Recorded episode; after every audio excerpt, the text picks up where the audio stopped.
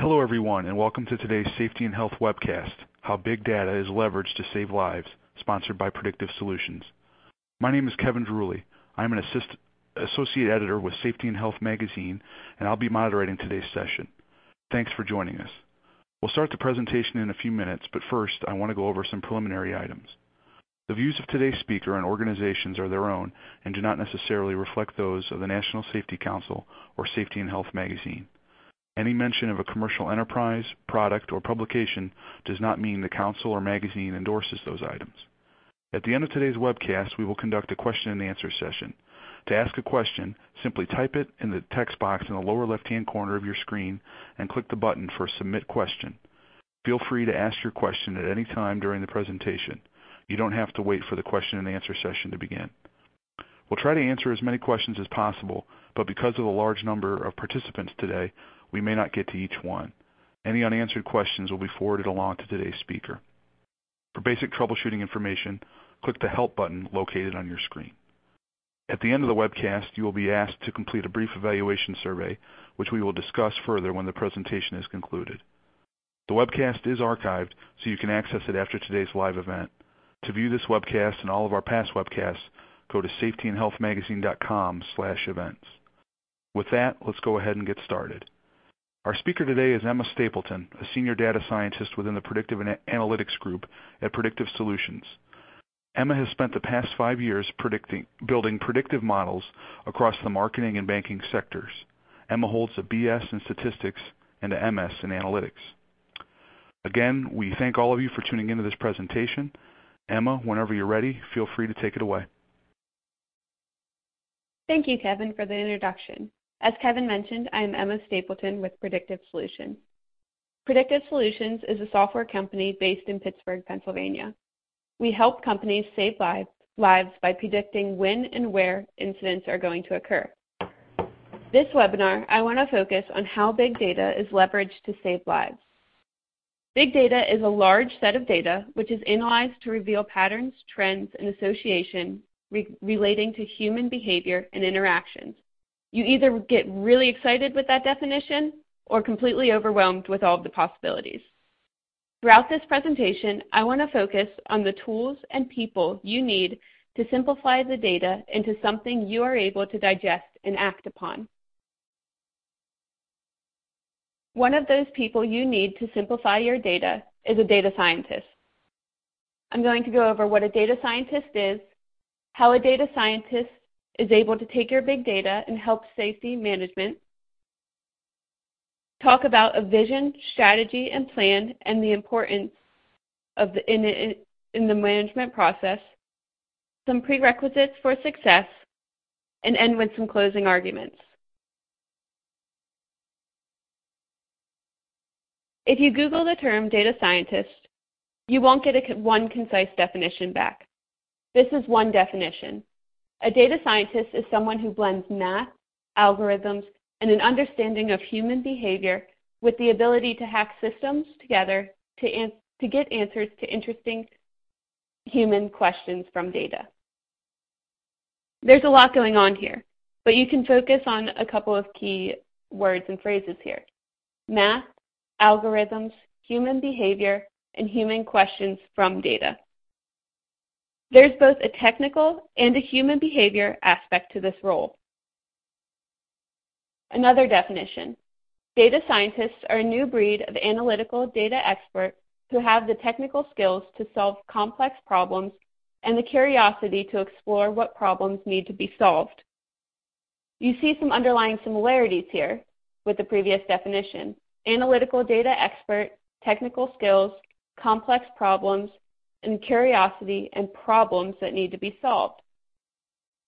Next, we took a series of resumes and job postings from data science. You see the keywords pop out of data science, but you also, if you look further, you see some more words like methodology, and research. So if we go back to what a data scientist is, we're problem solvers. But more specifically, data problem solvers. Data scientists can be broken out into two words, data, and scientists. The scientist part is easy, math. We do math all day long. We typically have heavy backgrounds in math or computer science, and we use this math against all different domains. The data is what's variable. For example, Google. Google has a lot of data. They have a problem. They need to get an end user to come to the site, type in the search, and they produce relative links to solve their problems. Google has a lot of data scientists working for them to produce this solution. Uber. If you're not familiar with Uber, it's the application that's replacing taxi services in a lot of cities. Their problem is they need to pair the right driver with the right customer at any given point in time. They have data on not only the end users, but also the drivers of the cars. Amazon. In this instance, we're referring to the online marketplace. Their problem? They need to develop the logistics for a customer that needs to find the right product to deliver to them within a two-day span. So why not apply this to safety? Safety collects a massive amount of data. Just in our database alone, we have well over 300 million observations. So if there's a large amount of data, why can a data scientist not do something with this data? The most important thing to remember here is that you need domain knowledge. A data scientist knows the math, but not necessarily how a search engine works or how people behave when looking for a taxi or how warehouses are set up to optimize the delivery. But by asking the who, what, when, why, where, they can get to that domain knowledge. This is done through a VSP. A VSP is a vision, strategy, and plan. The vision is the goal that you want to accomplish. Strategy is the logic to reach that goal. And the plan are the steps to reach the strategy. So we'll start out with the vision. What do you want to accomplish? We polled about 100 different safety companies to answer this question about what you want to accomplish. There were two overall themes: protect life and reduce costs. So now taking that goal, you want to place it into your strategy. How do you reach your goal? Or more specifically, how can you protect life and reduce costs? We polled this question also. The two underlying themes were reduce and control risk. So moving on into the next part of your VSP, of plan. Steps to implement your strategy, or more specifically, how can you reduce and control risk? This is done through measuring the risk. You need to, one, understand your vulnerabilities and use that to mitigate any future risk. So now we have a more defined VSP, where your vision is to protect life and reduce costs.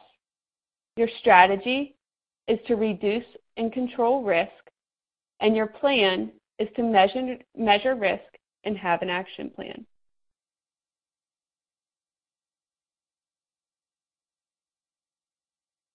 Now we want to focus on the plan of measuring the risk. How do you measure the risk? What metrics do you need to measure them? We break it up into three different categories of historical risk, engagement, and quality.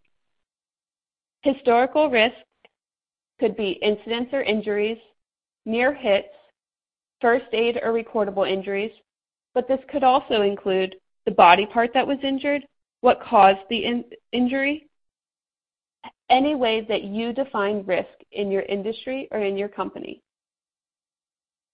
Engagement metrics. How is the safety management team participating in the workforce?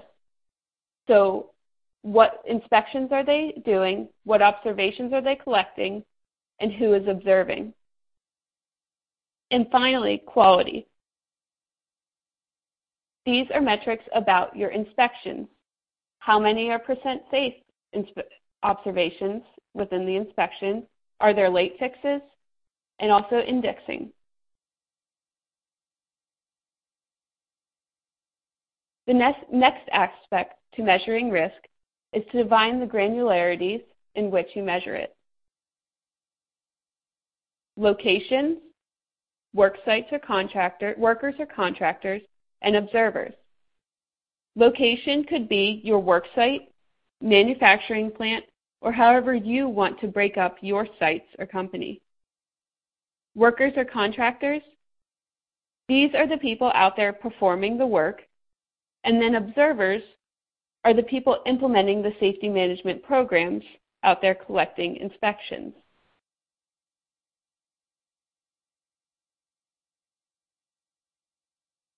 So to review, we have the metrics, including historical risks, engagement metrics, and quality metrics about the inspection. But we also have the granularities of the location, the workers, and the contractors. So you look at this and you think, well, really, how much data is this? So we did a little study for this. In a given month, you have these granularities of locations, workers, and contractors. You can think of these as locations, workers, contractors, and observers. We need to determine what number of levels you have at your within your company at the location, the workers and contractors, and the observers. The blue line here represents the average number of locations at our customers in a given month. For example, from 2010 to 2012, they averaged about 25 locations. It's been steadily increasing since that time, and at the end, and now we are around for the past 12 months, averaging about 37 locations during the past 12 months for the average customer. We apply that to the number of workers and contractors, and on average, in the past 12 months, each company has had 77 workers and contractors that are working on their work sites.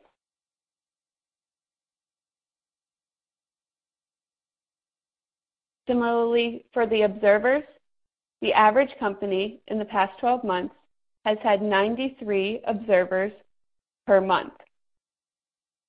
So if we go back to start to fill in that chart, we see that in a given month, there are 37 average locations, 77 workers or contractors, and 93 observers. That totals 207 data points. You can think of these as the columns in your Excel spreadsheet. But remember, you don't only have the granularity, you also have the metrics. In our database, we have about 6 metrics for historical incidents, 5 metrics for engagement, and 22 metrics for quality. You can think of these as the columns in your database. So you have 207 rows by 33 metrics or columns, and that equals 6,831 data points that you have to consume in a given month. That's a lot of data for one person. So the next question is, how much can you really handle in that given month? How much can your brain look at? So there was a study done by Professor Nelson Cohen to answer this question. The information you can hold in your mind at one time is the information you can interrelate. This is extremely important for safety management because you need to interrelate as much information as possible to understand when the next injury will occur. So getting back to that question, what's the answer? 4. 4 is much less than the 6,831 data points that you collect in a given month. This is the problem. When the mind's limit is 4, but the information to process is 6,831. So what do you need? A problem solver, or more specifically, a data scientist. So how can a data scientist help you? If you imagine on the left-hand side, these green dots represent each individual data point that we saw, 6,831 of them. Using we use our math and computer science backgrounds to interrelate and reduce dimensions to one singular data point. That one data point is a probability, or more specifically, a prediction.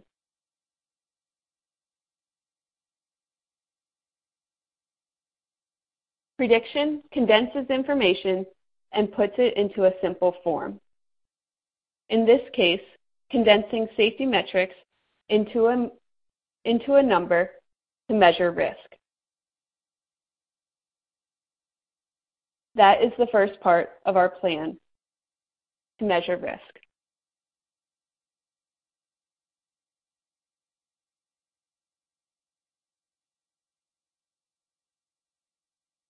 So we can say now, with a probability,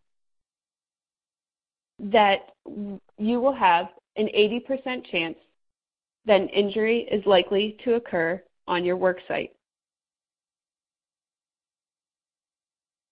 Now you might see probability pretty frequently, say maybe in the weather forecast. If you see an 80% chance of rain in the weather forecast, you know that there's an 80% chance of rain. However, what if you apply that to the injury? If you're given a probability of an 80% chance of injury occurring, you might be on high alert for an injury occurring. This is what the probabilities are meant to represent. So in a report, you might have a series of projects like this sample. Now with those probabilities, you are able to assign a relative risk to each of these projects. For example, for RFK Bridge, there is a 95% chance of an injury occurring. But what else can you do with these probabilities? You can also start to group them. They'll fall on a scale from 0 as not likely to 100 very likely. You can start putting them into groups of high, medium, and low concern, and these are all determined by how you want to show it. They don't have to be put into 3 groups. They could, in addition, be put into 2 groups. It's all how you want to show. Now that we've started to define the custom groups, we can go back to the list of projects. We see that RFK Bridge has a red circle next to it. That's a high likelihood of injury, whereas OPD Headquarters has a relatively low risk of injury. Therefore, you're able to rank them. This will help prioritize where to direct your efforts in the safety management meetings. Probabilities can also be used in trending. Are there certain parts of the year that are higher than others? Are there some spikes and dips? Does something seem out of the norm? This is where you can step in and take action if you see a probability for a certain project increasing, and try and catch it before an injury occurs. Next, we can do some aggregation with this.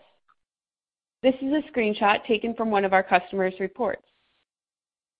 Each state has a manager that oversees a safety committee. As an executive, they can start to pinpoint where the problem areas are, with the red states being high risk and the green states being low risk. So going back to the plan, we want to focus on a way of measuring risk, and a data scientist can help you do that by taking all of the information and narrowing it down to one single probability. Once you have that probability, you can do a lot of things with it, including grouping, ranking, trending, and aggregation. Now, the second part of that plan was to create an action plan. What are you going to do with that probability, and how do you come up with that action plan? Each dot on this graph represents a single location or project that has had an injury. The metrics represent the metric 1 and metric 2 represent any of the metrics that you are collecting. In this case, we can use number of observations and number of inspections. And we can start to group these locations or projects by color. Each color has similar attributes. And we can start to define a profile for each of the groups of locations or projects. Here, profile 1 is high in metric 1 and high in metric 2, whereas profile 2 is low in metric 1 and medium in metric 2. We can take this concept and repeat for every combination of metrics that we have. We can start to develop a distribution for each of these profiles. For this, we took 7 metrics that you might have: percent inactive, number of inspections, and number of inspectors across the top, and contractors per inspection, observations per metric or per inspection, percent safe, and percent high severity across the bottom. The blue lines here represents the distribution across the 5 profiles that were determined. So if we start to think back to the profile 1 from earlier, where it was high in metric 1 and high in metric 2, we can see that these highlighted bars are the attributes of that profile or that group of projects that fall into that profile. We can look across the metrics as a whole and realize that the top metrics are all about engagement.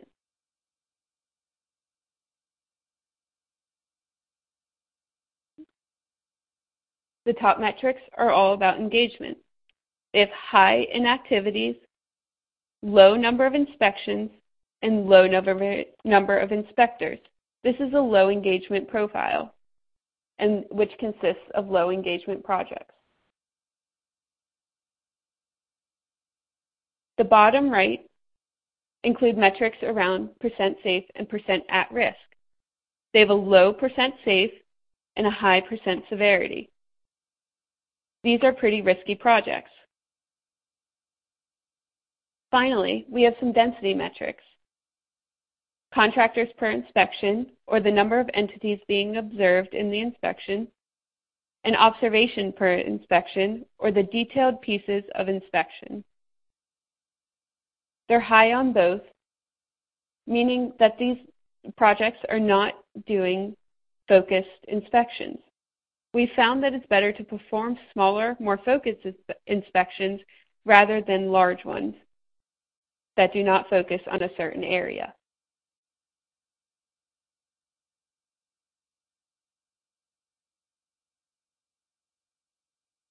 Putting all of this information together, projects in Profile 1 have a low engagement, high number of at-risk, low number of focused inspections. Knowing this, we could partner up with safety professionals to create an action plan and identify best practices to move away from this trend.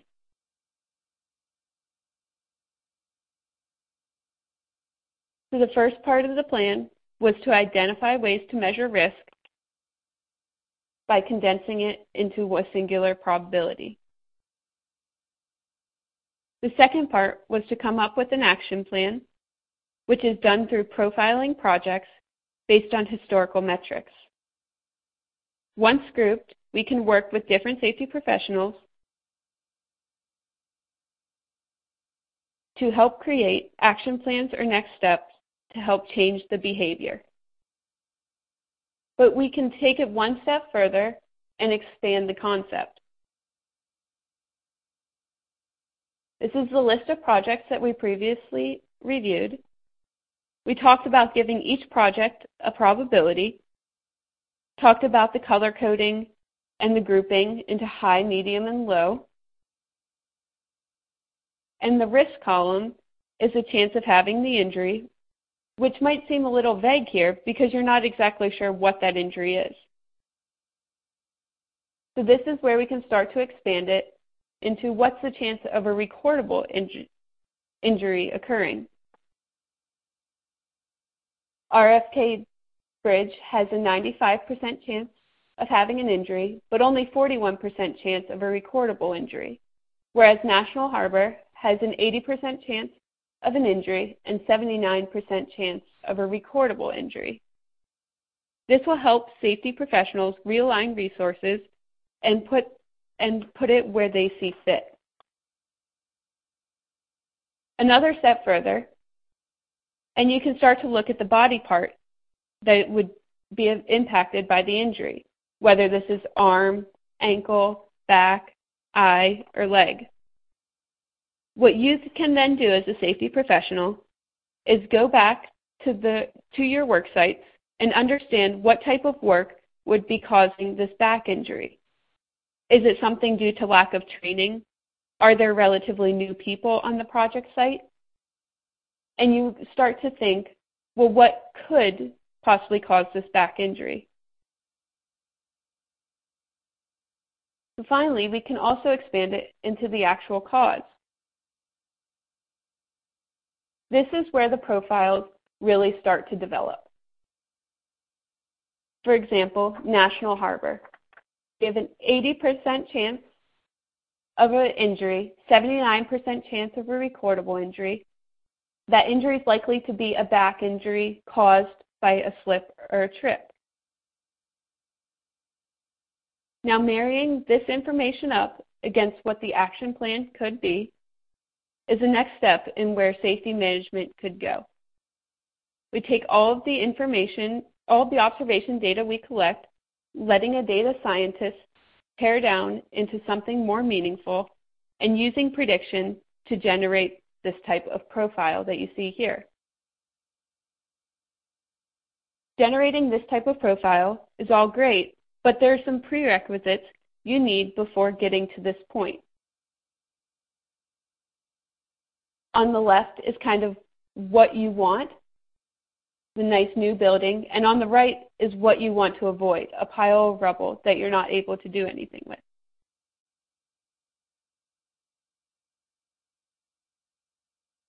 We've defined three prerequisites for success in order to create those types of profiles. If you're building that large skyscraper, the data quality is the foundation for that skyscraper. One question that we always ask is, are you actually depicting what's going on in your environment? Or is there someone that is going out there to just pencil whip and get their inspection done just to do it? You need to make sure you get a true depiction of your work site. Are you capturing every category of work or just picking the easy PPE stuff on the site? Is everybody trained on how to identify the safe behaviors? Just like the old saying, it's garbage in, garbage out. If your data is not depicting your actual work site, the prediction will not depict the actual work site. Engagement. Are all levels of the management in the workforce participating? Every worker from the front line to the VPs should be focused on safety. Everyone should be engaged in having these conversations around safety. So if you get data quality, if you get good data, if you are engaged, you also need a good way to review the data and information. That is done through a data use plan, which is how you will collect the data and how you will use it. And it's also letting the data have a seat at the table. This is taken from one of our customers who developed that. They let the data have an answer or have a decision. Too many times, decisions are made by gut instinct. If you go through the trouble of collecting your data and identifying it, you should let it have a say in the decision.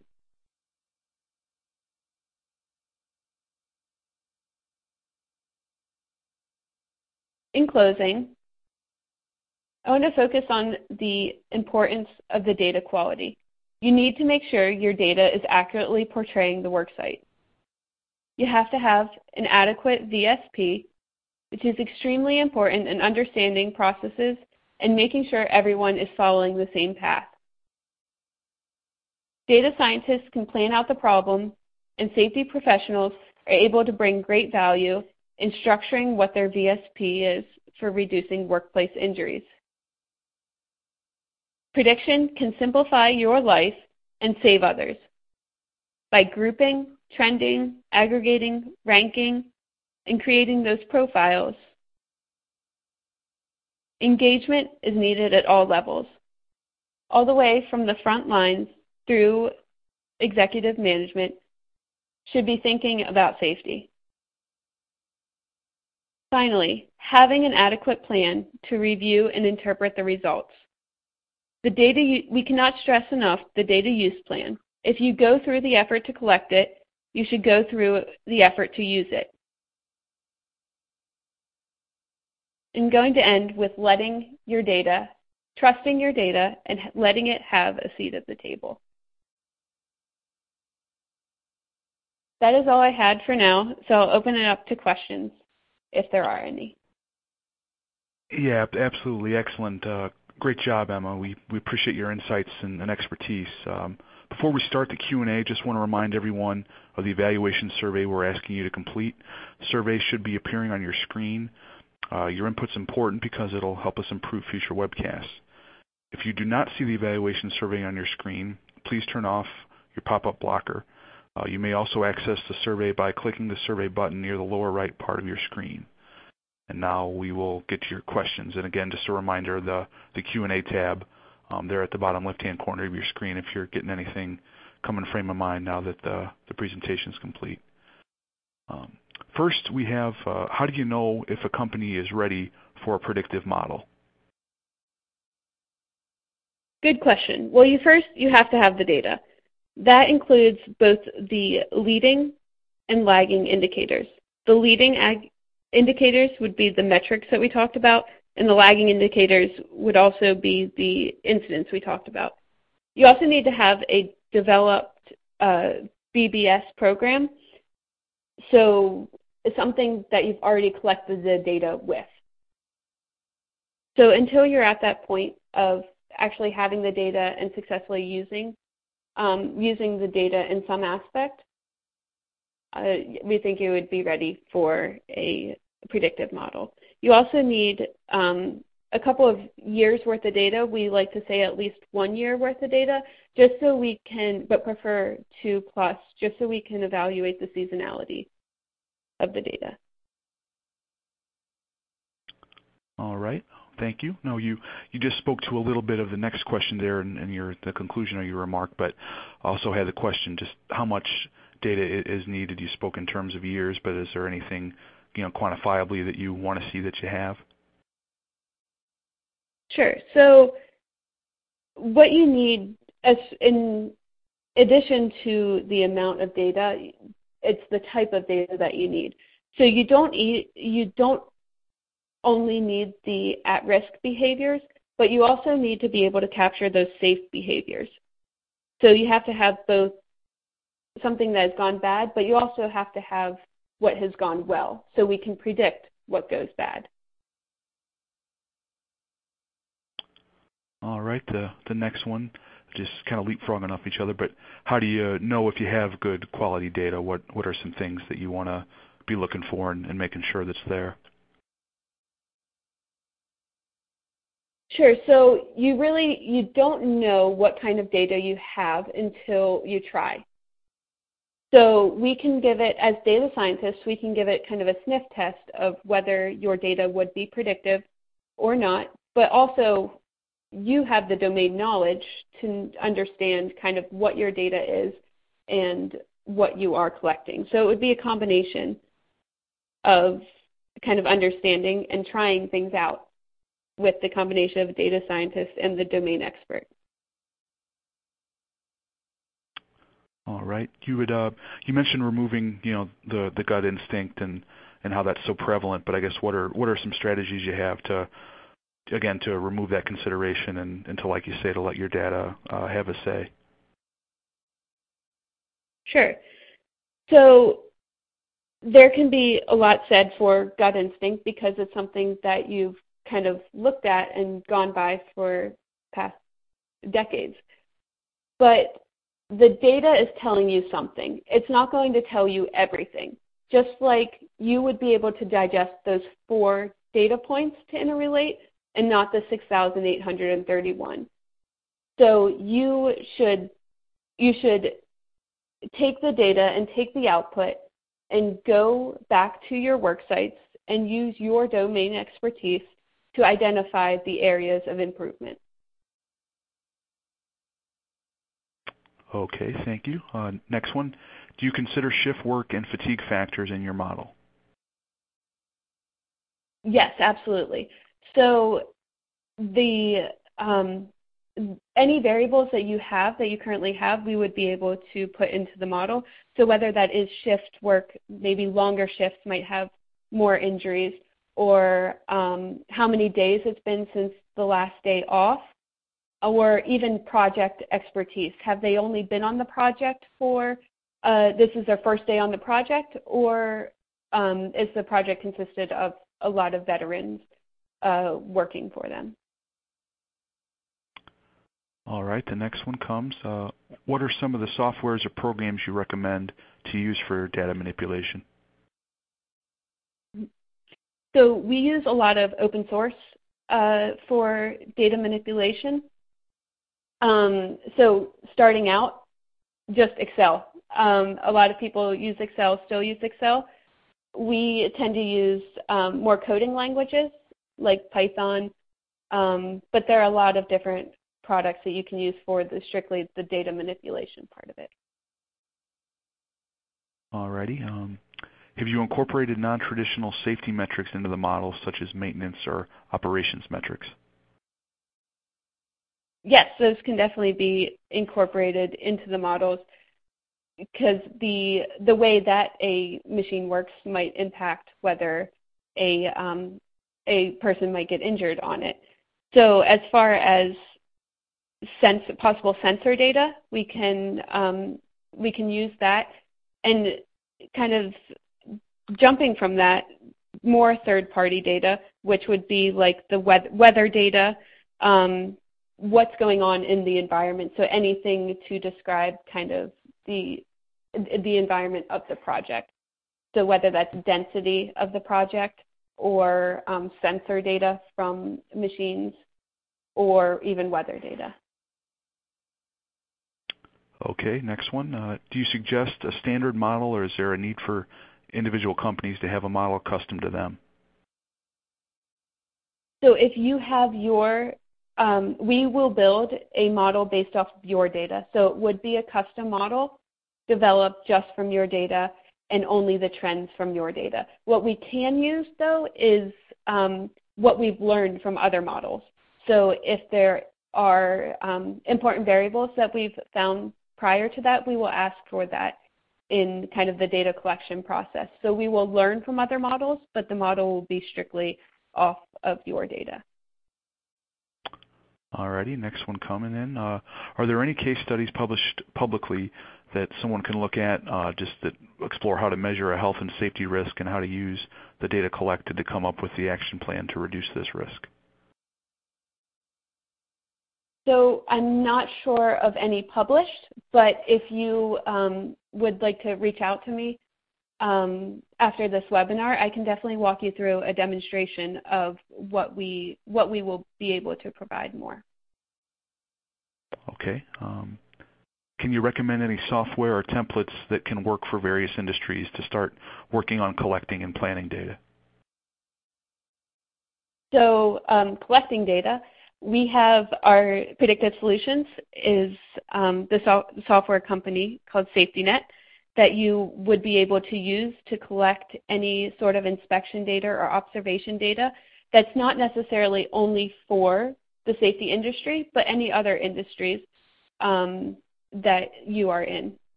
Okay. How long does it take to build a good predictive model? That determines, so as far as, I'll answer kind of two questions from that. One is by data, so how much data you have, or the timing from start to finish of a model. So how much data you have, like I said, we prefer about 2 years or more, but timing of start to finish of a model really depends on what state your data is in and how much manipulation. As I say, it's data manipulation and prepping the data takes about 80% of the time. So making sure everything is aligned and we are able to build the model at the level that you need. So that is all dependent on the state of your data. Okay. Next one is a clarification of something you'd spoken on earlier. When you had presented there the body part and cause, was that looking at past accidents and pulling that information forward from your accident data? And so, you know, as an example, the example of the back and slips and trips, that they would come as the highest from that accident data. Correct. So you can kind of look at those models as completely separate models. So whether it's there is a high likelihood for a back injury or a slip and trip, those are completely separate models that are based on the past incident data. All righty. The next one, just how do you mentioned calculating the probability of injury, and there was the chance of injury, but also the chance of a recordable injury, I guess. How do you differentiate, or just what do you consider, you know, because those are two different, you know, pieces of data? Sure. So that would be something that you would tell us. So that would be within the data that was sent, whether the injury would be classified as a first aid injury or a recordable incident. Okay. Here's another one coming. Do you create a model and keep it, or how often should you reevaluate the model? Good question. So once we create a model, we go through a maintenance process for the model. So we'll keep track of how the model is performing. And if we notice that the model drops below a certain threshold that either we set or that you set, then we will be able to evaluate the model and kind of retrain it, because sometimes models will fall off just because the kind of the past metrics aren't necessarily what's happening now, and the past trends aren't the current trends. So that's a continuous iterative process that we track and we identify and we evaluate. Okay. Next one. Where would you get data from a particular industry? Can you repeat the question, please? Sure. Yeah. Where would you get the data from when you're dealing with a particular industry? So how we would get the data would either, and I believe I'm taking this correctly, and please respond if I'm not. So if you have a in-house kind of data collection tool, you would be able to export that, and we have ways of kind of getting the data from your in-house tool over to us. Okay.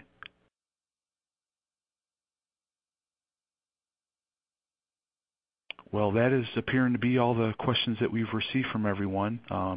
We appreciate your attendance. Should anything come to you here at the last minute, we do remind you that any unanswered questions will be forwarded on to the speaker. Just a last reminder, we hope you take the time to fill out the evaluation survey on your screen to give us your feedback. And with that, we end today's Safety and Health Magazine webcast. I want to thank Emma Stapleton, everyone at Predictive Solutions, and all those who listened in. Thank you, and have a great day. Thank you, everybody.